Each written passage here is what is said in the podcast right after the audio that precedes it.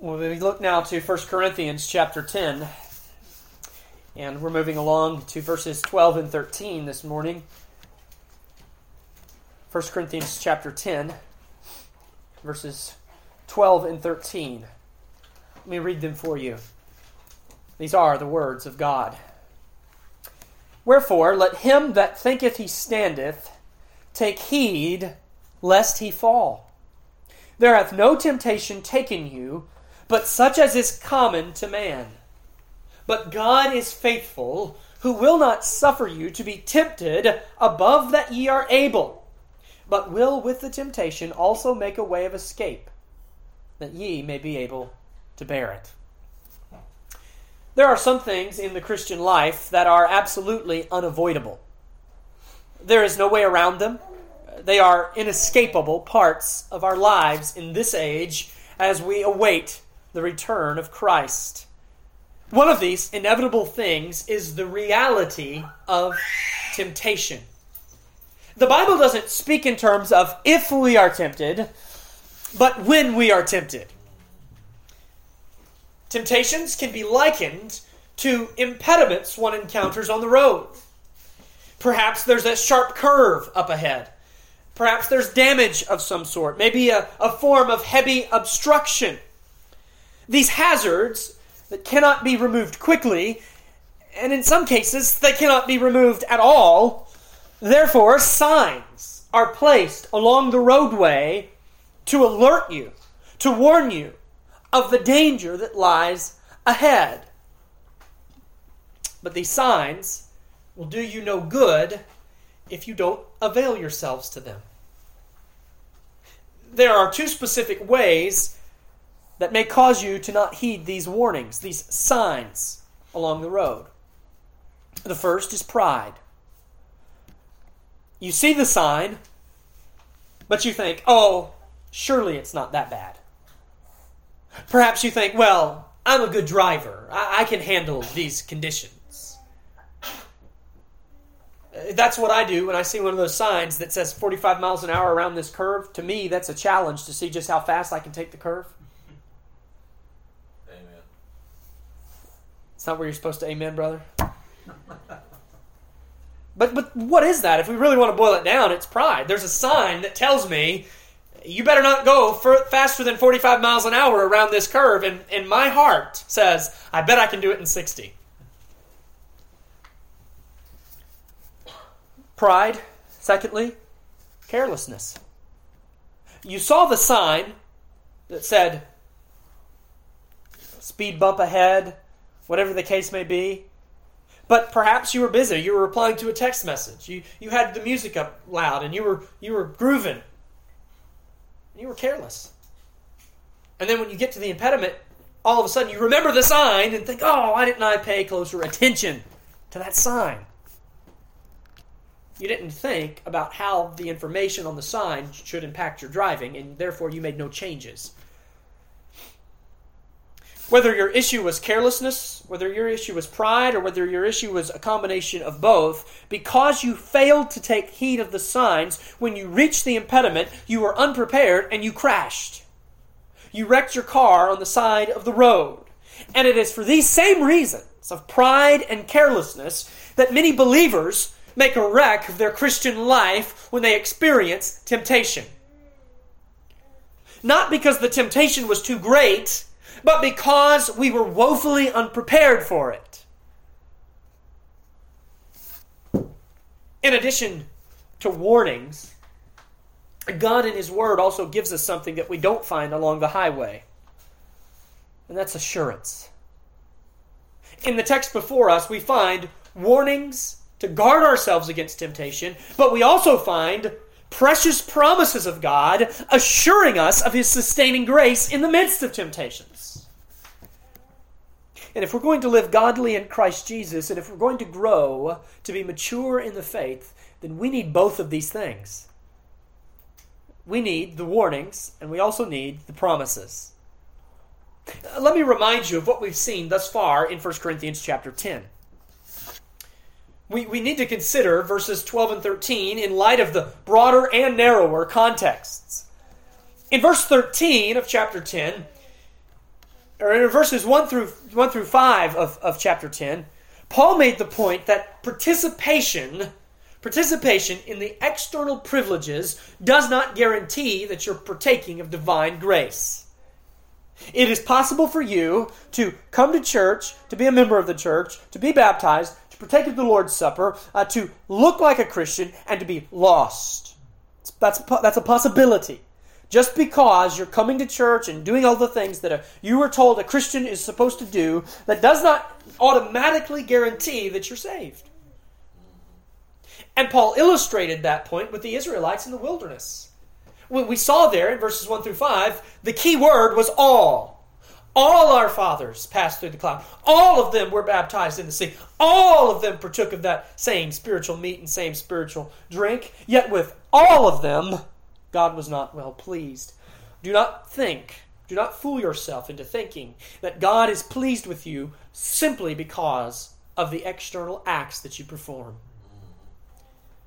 And then in verses 6 through 11, Paul cited specific examples of their sins that they committed in the wilderness to the intent that we would not follow after them. Those sins were the sins of idolatry, sexual immorality, tempting Christ, and complaining.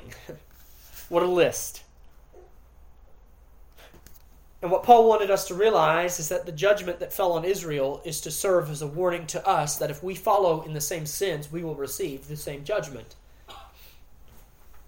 And now, Paul begins verse 12 with a therefore, a wherefore, to signify that he's going to draw some concluding applications from what he said thus far. Verses 12 and 13 are really the application of the preceding 11 verses. So this sermon will be heavy in application.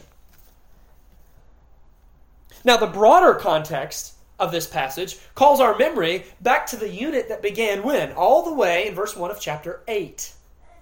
Paul began by telling us that love edifies and knowledge puffs up.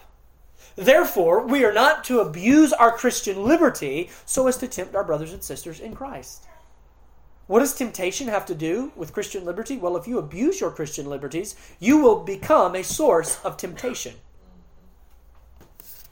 Christians motivated by love do not insist upon their rights. That might be an American ideal, but it's not a Christian ideal to always talk about, well, my rights, well, my rights. Well, you can't tell me I can't do that. I have the right to do that. That's not the way a mature Christian talks. Mature Christians gladly set their rights aside before they will become a stumbling block to others because they love others more than they love themselves. Well, then in chapter 9, Paul gave us a personal example of how he limits his liberties. What was the chief liberty there that he used in that example? It was his right to financial compensation as a minister of the gospel. And Paul said, I have laid aside this right, I have not taken advantage of this right for the glory of God and the advance of the gospel. And now in chapter 10, Paul is bringing this conversation to a, a, close, and he's applying the teachings of Christian liberty and practical holiness and disciplined godliness. He's applying them to the issues raised by the Corinthians of eating meat sacrificed to idols. That's really where this whole thing began. The Corinthians, in their letter to Paul, had asked him about meat sacrificed to idols.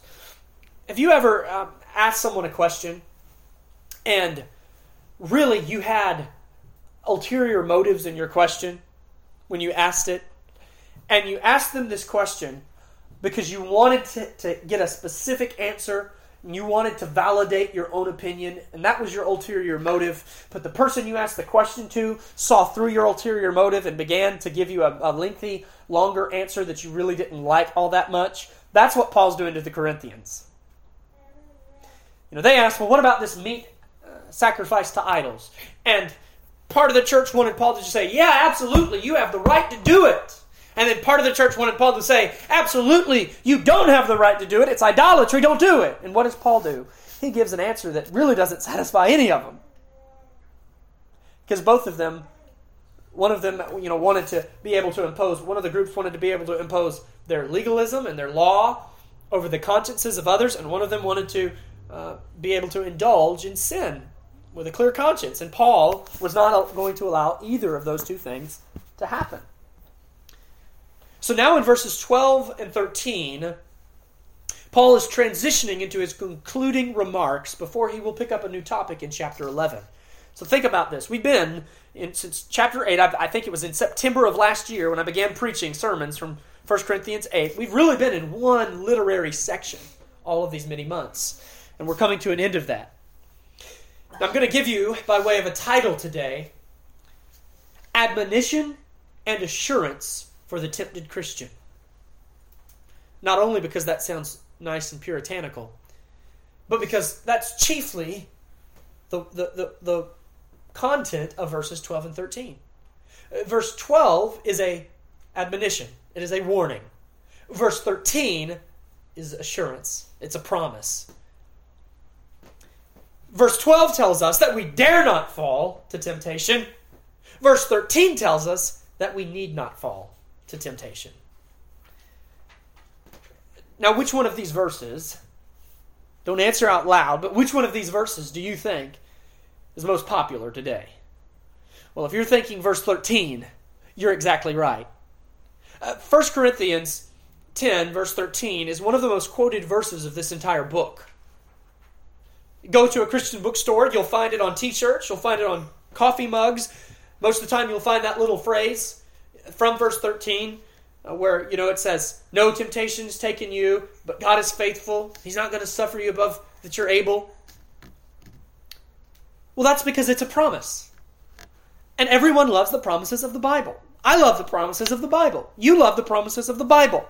Everyone loves the nothing shall be able to separate us from the love of God which is in Christ Jesus our Lord. Everyone loves the I give them eternal life, and they shall never perish, neither shall anyone snatch them out of my hand. We love the promises.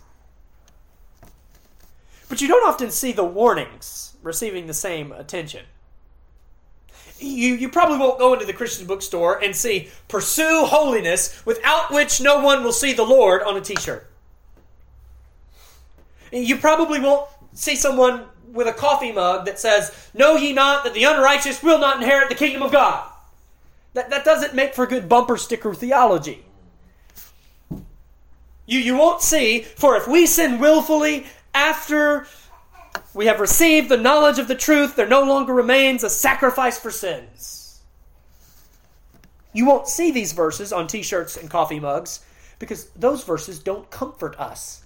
In fact, sometimes they make us feel downright uncomfortable. They're warnings, they're admonitions. But what I hope you'll see in this text is that the warnings and promises the admonitions and the assurances work together.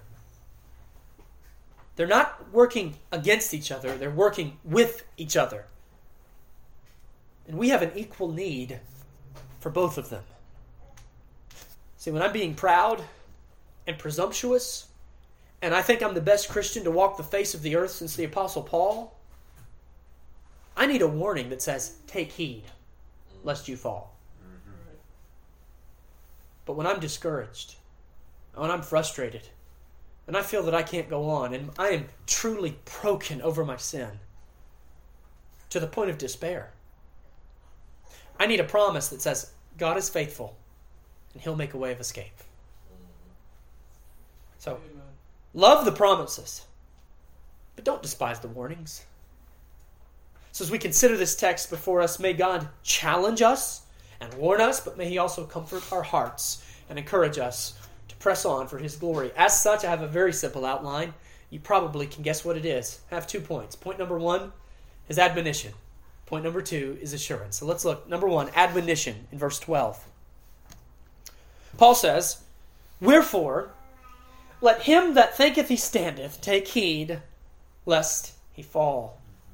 The first thing I want you to notice is that this is speaking of someone who thinks they stand. They think they stand. Paul gives another warning in Romans 12 and verse 3, he says, For I say, through the grace given unto me, to every man that is among you, not to think of himself more highly than he ought to think, but to think soberly, according as God hath dealt to every man the measure of faith. One of our greatest problems as Christians is that all of us, all of us, to one degree or another, think more highly of ourselves than we ought to think.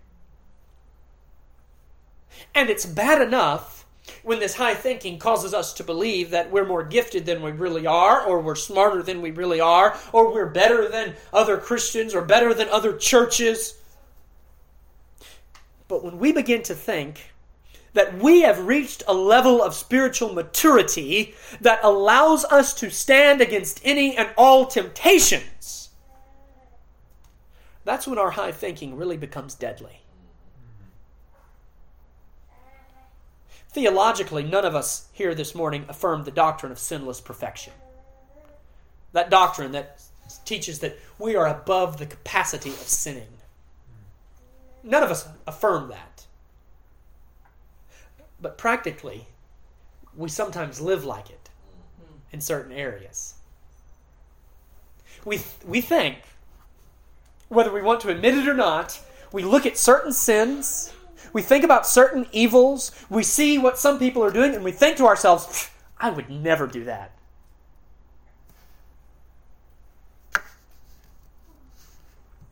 When we expose ourselves to temptation, because we've convinced ourselves that we have the strength to stand, what we are in reality doing is making ourselves susceptible to fall. That's the really the dastardly reality of what Paul is talking about here.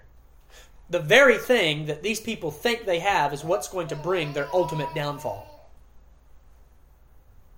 Have you ever told this lie to yourself? Oh, I can handle it.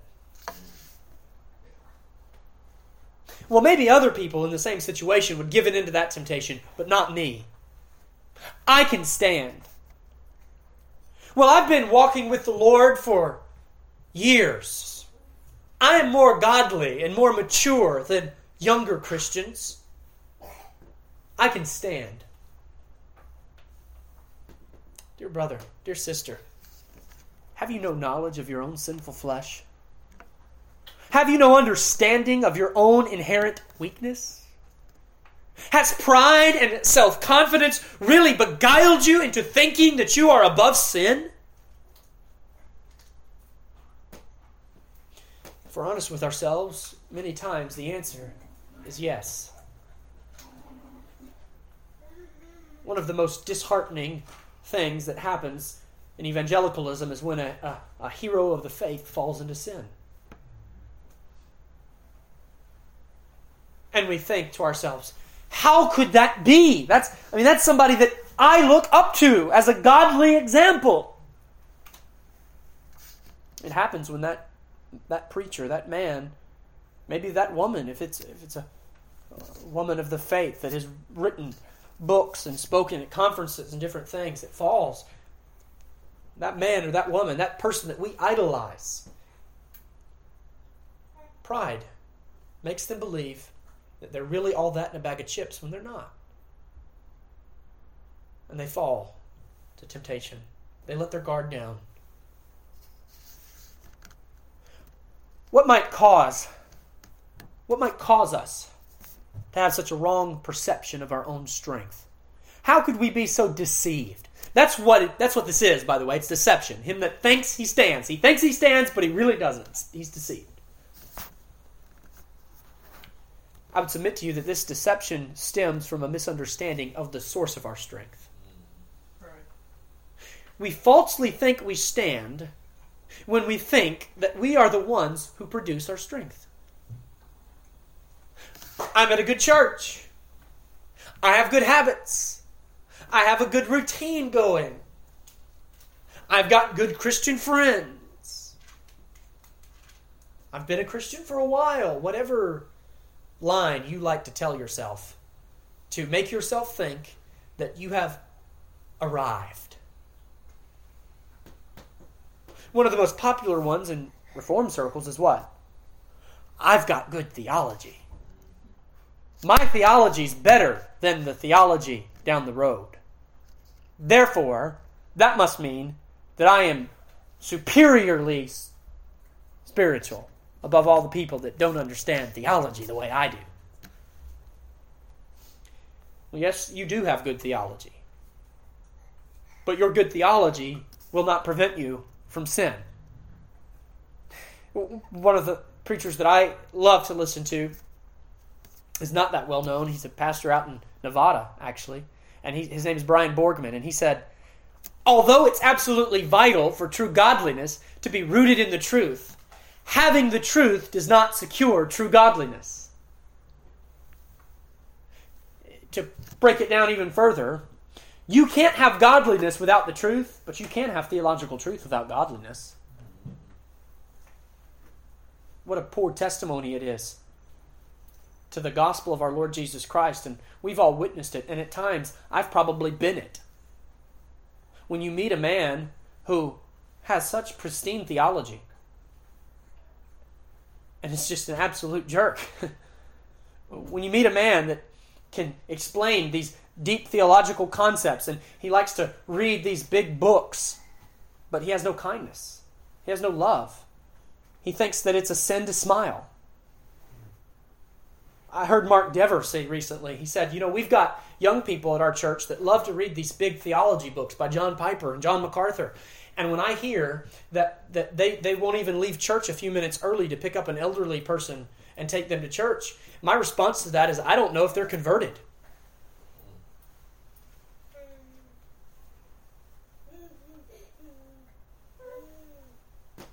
What you must realize, whether you've been in the faith 30 minutes or 30 years, is that apart from Christ, you have no strength of your own. Using your own works as evidence for your strength to withstand temptation is a sure way to make yourself vulnerable. The devil would love nothing more than for you to believe that you can handle it. Don't think of temptation this way. Don't think of temptation as, well, I'm a good Christian. I read my Bible. I go to church. I know theology. I can handle it. Now, you must think about temptation. Lord Jesus, I am so weak.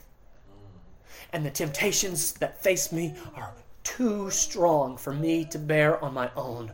Lord, give me strength to endure and sustain me by your grace.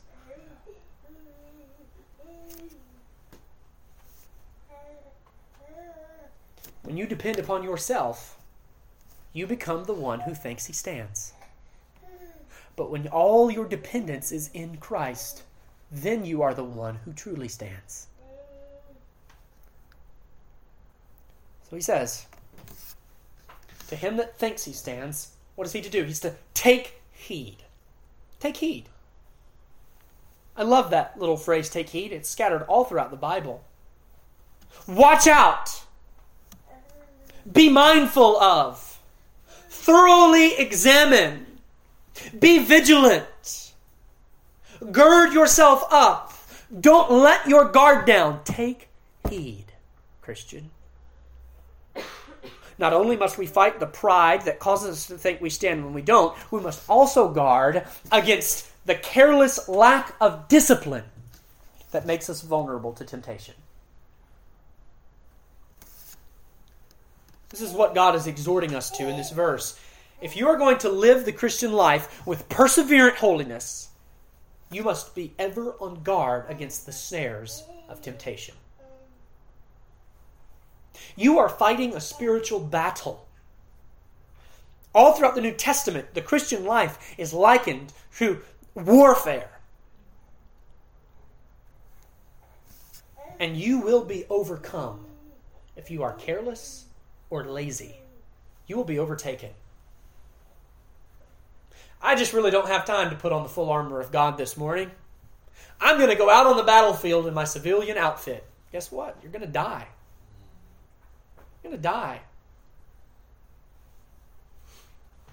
We have veterans at this church would be the first to tell you the most foolish thing you could ever do is walk into enemy lines without your, your combat gear.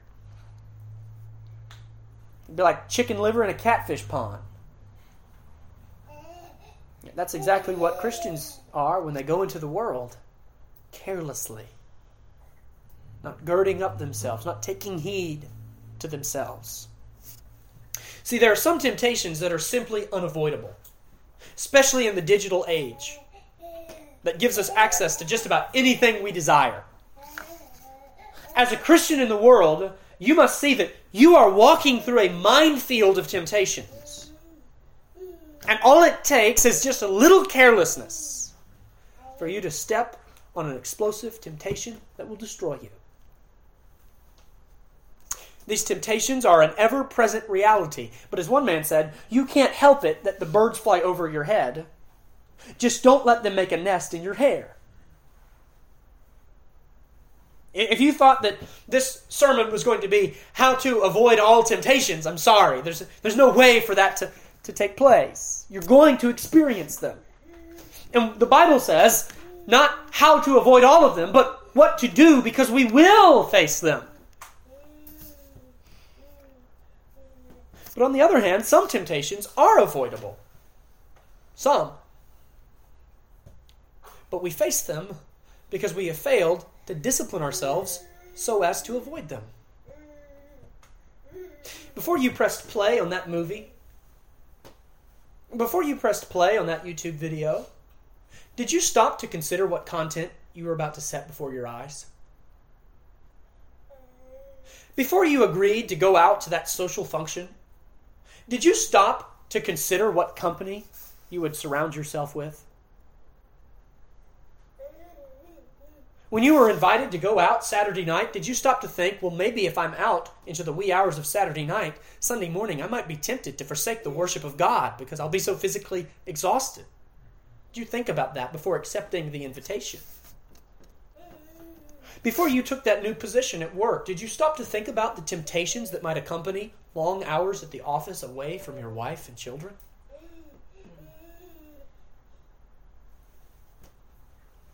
Or the temptations that could come from an increased budget? Oftentimes, very serious temptations can be overcome with rather simple provisions. One of the things that Paul Washer is most known for is his emphasis on personal holiness. I've met Paul, but I've not had time to spend with him in an, any intimate setting. But recently I did have time to spend with Don Currin, who is the director of donor relations for HeartCry and one of Paul's closest friends. I spent several days with him, had several meals with him, and listened to a lot of the wonderful, wise things he had to say. And he told several stories about Paul, and one of the stories he told was that when he when he had first met Paul early on in their relationship together, they met for breakfast at McDonald's. And they went to McDonald's and they ordered their food, and the, the lady at the McDonald's laid the placemat down, the, the tray down, and then took the paper placemat and, and set it down. And Don said that on that placemat there was a, a picture of an immodestly dressed woman. And before she even set the food on it, Paul took it and flipped it over and set it down, face down. And Don said that now he's known Paul several decades, and he said that that is proven to be characteristic of Paul's daily walk with the Lord. The simple provision of turning that placemat over allowed him to focus on the things of God and engage in edifying conversation without having to even worry about the temptations that have come that could have come from dwelling too long at that placemat. Some of you might be saying, "Well, that seems a bit extreme. That's he, he seems like a stick in the mud." I mean, that's just weird for you to flip over the placemat. I mean, don't you know how godly Paul Washer is? You mean to tell me that Paul Washer couldn't withstand just a simple immodest picture on a McDonald's placemat? It's not a mature way of thinking. Some of you might not know this name. I know some of you do. In the 60s and 70s, really even on into the 80s and 90s, there was a preacher in New Jersey by the name of Al Martin. Al Martin, again, was known for being a man that was devoted to godliness, given over to godliness. And I once heard a story that Al Martin in the 60s and 70s, so this is pre smartphones, pre internet. When he would go to preach a, a, meeting somewhere and he would check into the hotel room, the first thing he would do is remove all the electronics from the hotel room. He'd take the phone out, he'd take the TV out, and he'd set it out in the hall. And the, the, the room service would come by and they'd say, Sir, um, what are you doing? and Al Martin would say, Ma'am, sir, I am here for one week for the purpose of ministering the Word of God, and I need to be in my hotel room praying, studying, and giving myself and my heart and my affections over to the things of God if I'm going to be a blessing to the people that have called me here to preach to them. And I don't even want to have the distractions in my room. Perhaps you would say that's a bit extreme. It's silly for us to think of something like that now because we have a cell phone. Uh, taking the TV out of the hotel room would seem really pious, but is it really doing anything if you have a smartphone? Well, it's not. But you might say that's an extreme provision to do whatever it takes.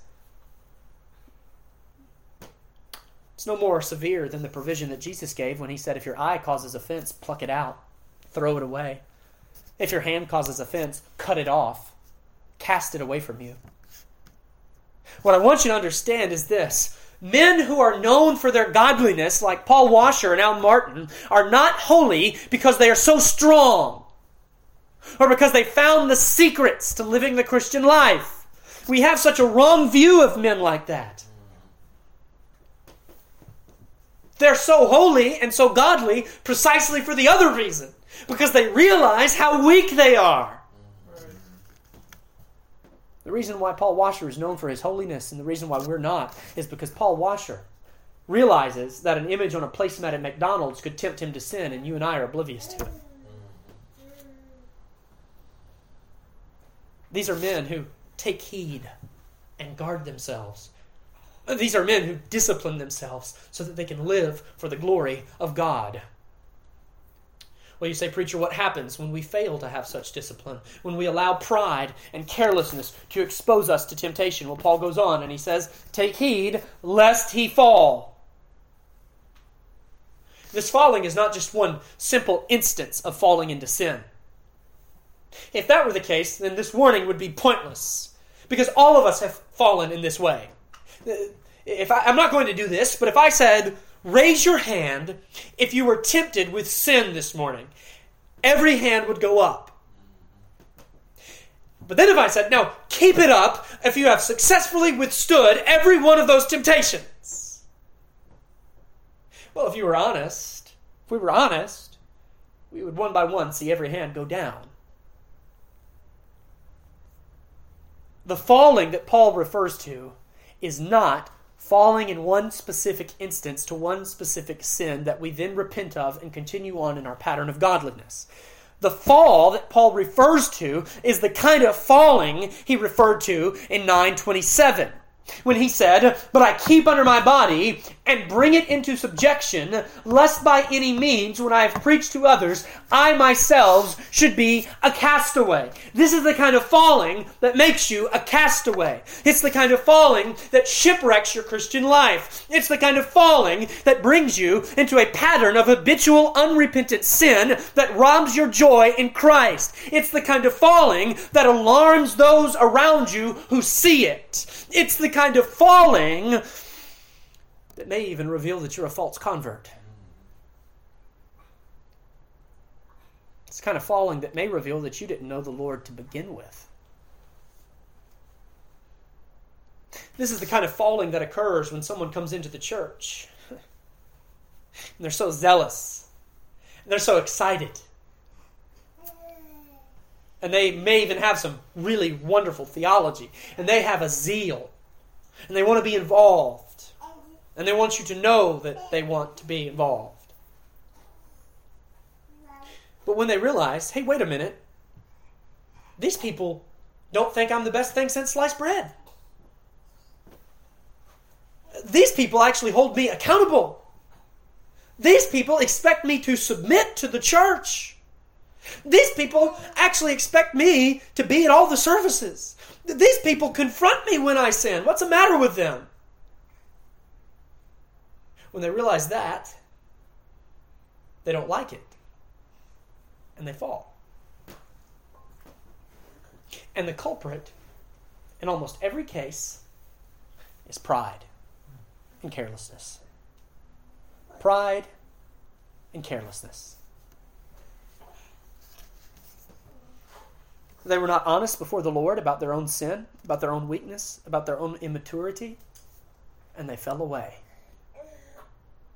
I once knew I once knew a, a man that told me that God had called him to the ministry, called him to preach, was interested in the church. Right off the bat, wanted to know when could he get behind the pulpit. Known him for two weeks, and he was asking when could we ordain him to the gospel ministry. And when we told him, well, this is the Lord's church, and the Lord has a pretty clear guideline for men called to the ministry. And the Lord says to lay hands on no man suddenly. This, this individual that was so zealous and so godly and loved the Lord, he fell away. Gone. His family was torn apart. God is giving us this sharp warning because none of us are too good to sin. This coming Tuesday will mark two years that this church has existed in Paris, Tennessee. And in the last two years, we've seen this kind of falling several times. And if you think that falling into sin in such a tragic way could never happen to you, take heed. Take heed lest you fall. Well, that's the admonition in verse 12. And we need that admonition. Amen. And I would feel like I did you a great disservice if I prayed and quit. Because I want you to see the assurance, verse 13. The assurance. God in this passage not only gives us an admonition, he also gives us a very sweet assurance. This assurance can be broken down into four facets, okay? Look at verse 13 with me. He begins and he says, There hath no temptation taken you, but such as is common to man. The, the idea behind the verb taken is not simply to encounter temptation. No, what Paul has in mind here is to be seized by it, to be assaulted by it. It comes on very strongly. It, it bothers you, it, it grabs a hold of you. It's a temptation that you could very easily succumb to. And it's important we understand that in light of what Paul says next. Because sometimes we think that the reason why we fall to certain temptations is because they are abnormally strong or exceptionally powerful. Well, other things, maybe I can overcome that, but this one thing in my life, this one besetting sin, I, it's just too strong for me. Can't handle it. Nobody can handle it. You try to handle it. But the first point of assurance is that the only kind of temptations that we face are those temptations that are common to man. Meaning that no matter what you're being tempted with, some Christian somewhere has been tempted with the same temptation before you and resisted it.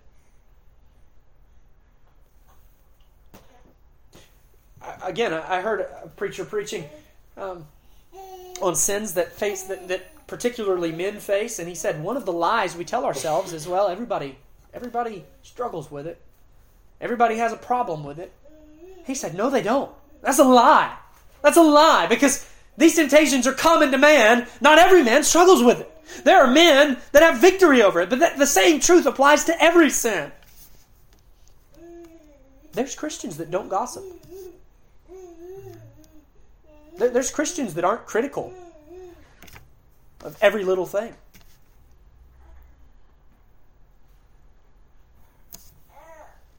One of the lies of Satan is to make you think that the temptation is so great that resistance is not an option and that you have no choice but to commit whatever sin you're being tempted with.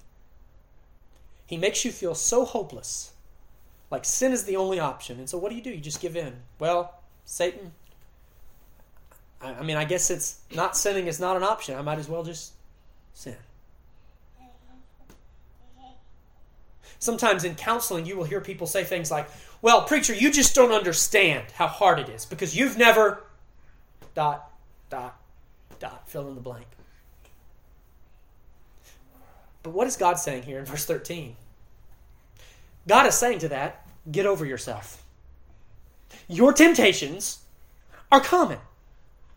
And by the way, it's the Word of God that helps you not someone who's gone through a similar experience. So please don't fall into this thinking that the only one that can help an alcoholic is an ex alcoholic, and the only one that can help someone who's been abused is someone who's been abused. It's the Word of God that helps. And if the person that's that's trained in the Word of God and knowledgeable in the Word of God, if they also have a personal testimony that lines up, that's just an added bonus. And God says your temptation is really not that special. Now, at first, some of you might be sitting there thinking, well, that sounds really harsh. That sounds really inconsiderate. What do you mean my temptation is not that special? Don't you know how hard it is for me? Here's why that's encouraging. Let me, let me explain this to you because I had this question myself. I'm like, what do you mean my temptations? Are you saying it's not really hard? No. Here's what this means. What God is doing is giving you a proven history of this temptation being overcome by his people. Does that make sense to you? You're not the first to experience this. You're not the only one that's gone through this. You're not alone in this. Yes, I know it's hard, and it was hard for others, and they resisted, and they overcame through Christ. God is saying to you, you're giving this temptation too much credit. It's common to man. Others have overcome, you will overcome. It's the greatest example of a man overcoming temptation. Matthew 4, where the gospel records our Lord Jesus Christ, who, though truly God, is also truly and fully and really man in every way. He was tempted at all points. John tells us that there's three basic temptations lust of the flesh, lust of the eyes, pride of life. Jesus was tempted with all three of those things in Matthew 4. And he overcame. He quoted the Word of God, and he overcame. And God promises to sustain you even as he sustains his only begotten Son. That's the first facet of this assurance. Notice the second. Paul goes right for the trump card. And Paul lays down the ace of spades. You want some help in temptation? Here it is God is faithful. God is faithful. If you need encouragement in your struggles against temptation, this is the one thing that you must remember above all else God is faithful. Paul drives the Corinthians back to the very attributes of God, and he reminds them that their God is a faithful God who keeps his word, who never lets his people down, who always fulfills his promises, who never fails to save those who trust in him. And this is not just a theological statement. This is a personal guarantee. God is faithful to you. He's faithful to you. Never has there been a day gone by when God was not faithful. And never have you had a need that God was not pleased to meet in Christ. Never has He left you. Never has He forsaken you. You may have turned away from Him, but He's never turned away from you. You may have given into temptation, but He's never left you in the midst of temptation. Even in the fiercest, fiery inferno of temptation, God is still faithful. And if you're sitting here today and you're thinking, you know, as I think about my life, there are some areas where I have been living too close to the edge. There are some areas where I have been allowing myself to be tempted when I shouldn't have. Let me tell you right now, God is faithful. And if you right now, where you sit, realize the error of your folly and you say, Lord, I am you are impressing upon my mind a particular sin, a particular area. I have allowed myself to be tempted. He will be faithful to help you. God is faithful. This faithful God sent his Son to die for you on a cross. And this faithful God will sanctify you through the power of the Holy Spirit. Do you know what this truth does that God is faithful? Removes your excuses. No longer can you say, This temptation is just too strong. It's not stronger than the faithfulness of God. No longer can you say, I just can't stop. Yes, you can. God is faithful. And the faithful God who sent his Son to die on the cross to justify you is the same God with the full power of his omnipotence who will work for your sanctification. Amen. Jesus, I've said this so many times, I'm going to keep saying it until I God takes my breath away. Jesus loves you too much to allow you to remain in the sins he died to save you from.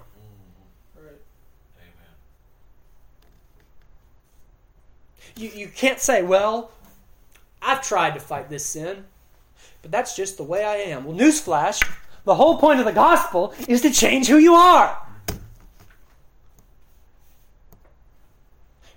When you say things like that, you're sinning against the very character of God. When you say, well, this sin is just a reality for my life, I'm just going to commit this sin till I die, what you're really saying is God's not faithful to deliver me from this sin.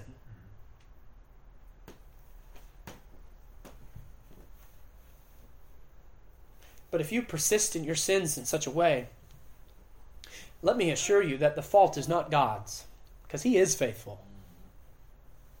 And when you relinquish your pride, and when you confess your weakness, and when you repent of your dependence upon your own strength, and when you begin to trust in Christ alone and in His strength alone, God is faithful to save you and deliver you from the power of your sins. Do you believe that this morning? Whatever the sin is. I've had sins in my life that I struggled with like that. And I thought, am I ever going to get the victory over it? Let me tell you, God is faithful. Mm-hmm. He's faithful. Who will not suffer you to be tempted above that you're able. There's the third promise we see. And the third promise is that God puts a sovereign limit on our temptations. Praise the Lord. Now, there's a Christian cliche that's very popular. I heard it growing up. You probably heard it. It goes like this God will never put more on you than you can handle. God will never give you more than you can bear. But that's the sort of cliche that originates with a verse taken right out of context. Right. Read the whole verse. The whole verse says that any temptation is too much for you to handle. The very life you live is too much for you to handle. That's why you need a Savior. This verse is not saying that you do all right on your own, and then when God sees that you start to struggle, then He intervenes. And then He decides to get involved in the situation.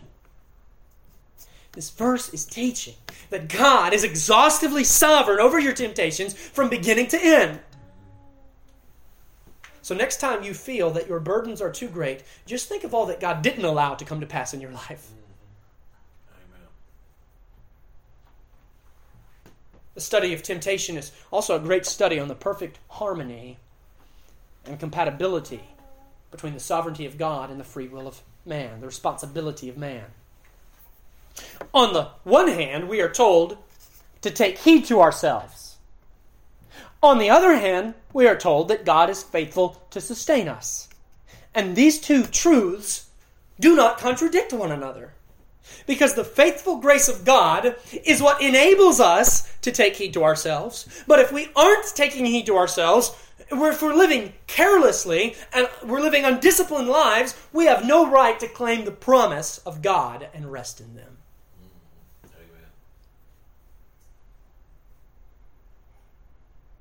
Now, perfection is not the standard for God's grace. If it was, we, no one would ever receive God's grace. There are those who have no desire to serve God and live for Him, have no love for Christ in their hearts, have no affection for Him, never have done anything for the service or the glory of God. And then, yet, when some trial comes in their life, then all of a sudden they become a prayer warrior. Believing that God is faithful to deliver them. You know what evidence of God's grace and faithfulness in your life is? That which has already worked in you. Taking heed to yourself, striving after holiness. That's evidence that God is working in you. And the Bible says, He that begun a good work will perform it unto the day of Jesus Christ. But if that work never began, there's nothing to be performed. And this isn't a hard concept.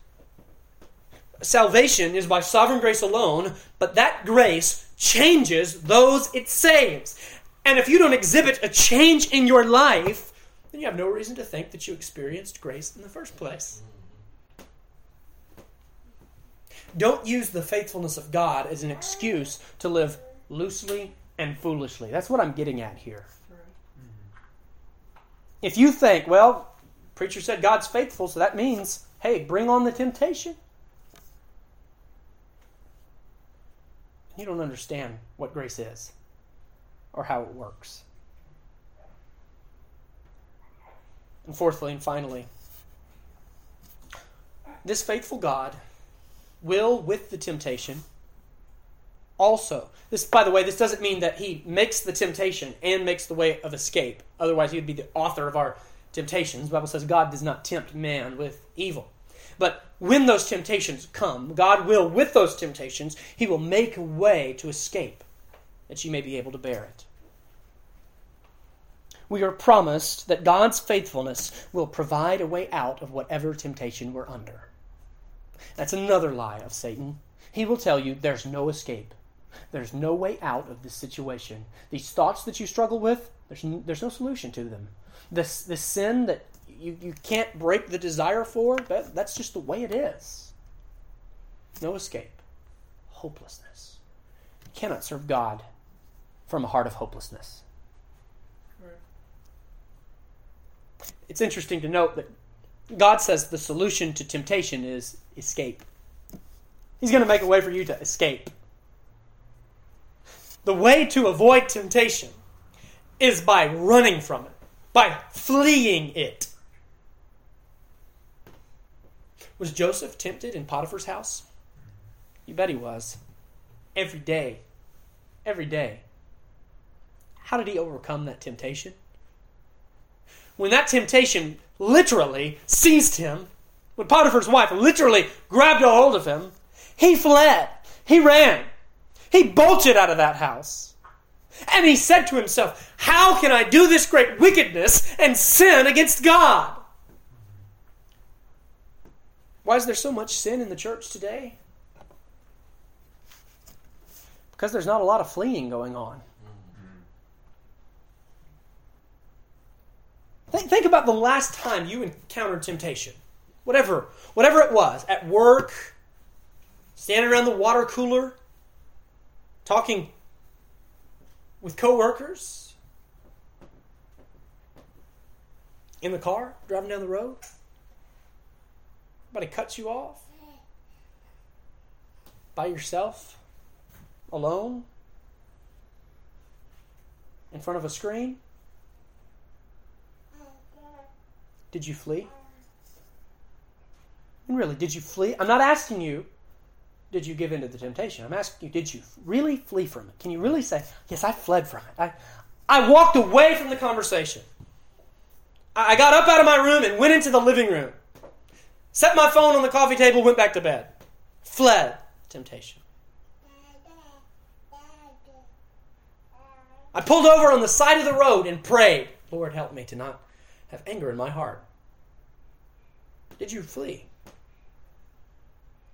If not, why not? Well, probably because fleeing is embarrassing. I mean, if you really flee sin, people are going to look at you.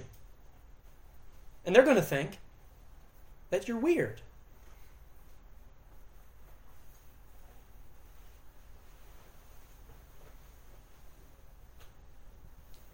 But what bothers you more? Some unbelievers thinking that you're a little weird? Or going the way of the world and sinning against God?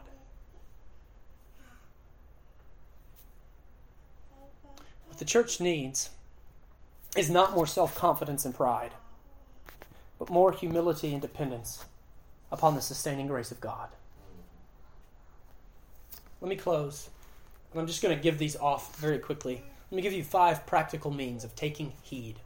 How do you take heed in your daily life? Number one, watch over your own heart. Proverbs 4:23 says, "Keep your heart with all diligence, for out of it spring the issues of life." Keep a short list of your sins. That means when when God convicts you of sin, you repent of it, you confess it, you deal with it. If it's the same sin, guess what you do? You repent again, and you deal with it, and you confess it. Live a life of confession and repentance. Confess your sins to the extent that your sins are known, so that you might live with a clear conscience before God and before others. Be watchful of what you feast your affections upon. Be watchful of the stimuli that you put into your heart. Secondly, put no confidence in your flesh or your willpower to stand against temptation. Quit trusting yourself. Follow your heart is some of the worst advice that could have ever been given. Have a healthy distrust of your own self.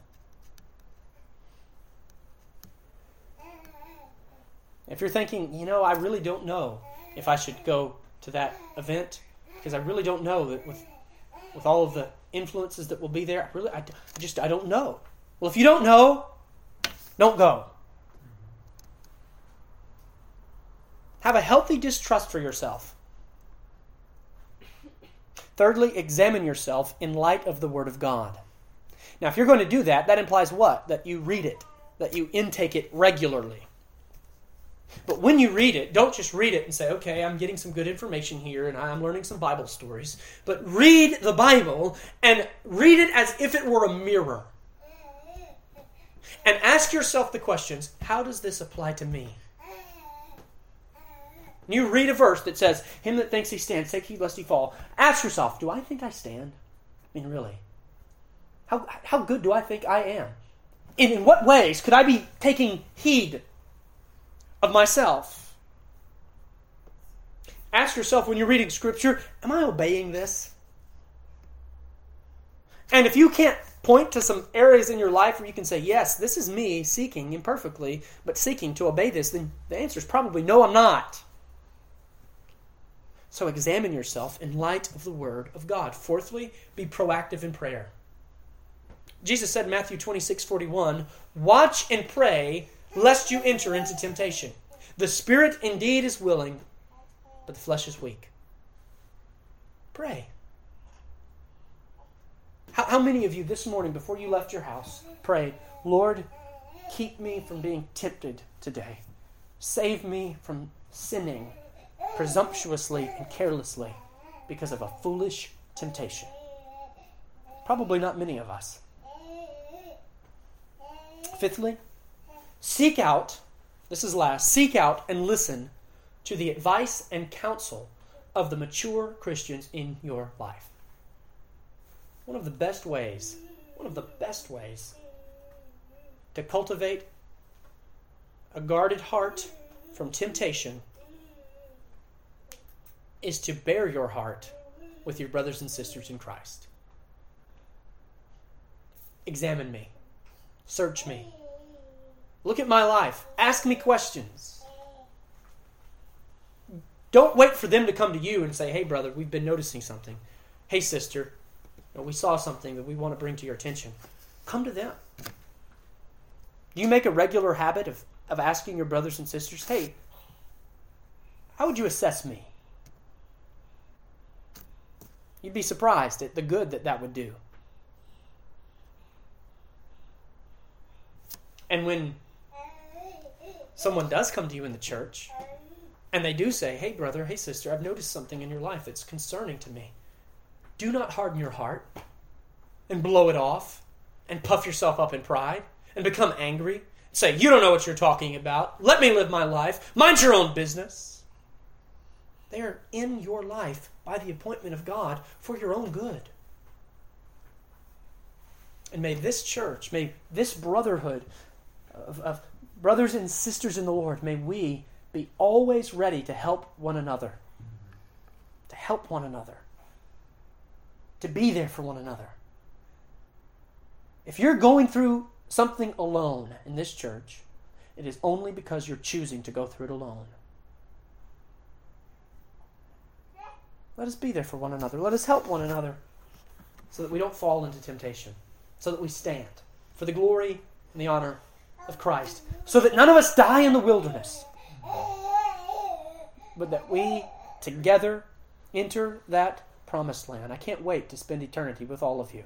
And I want to be able to look back on our lives here on earth and to say, look at all the wonderful things that God did for us at Christ Fellowship in Paris, Tennessee. Mm-hmm. May God add a blessing to the reading of His Word. Father, we thank you in Jesus' name.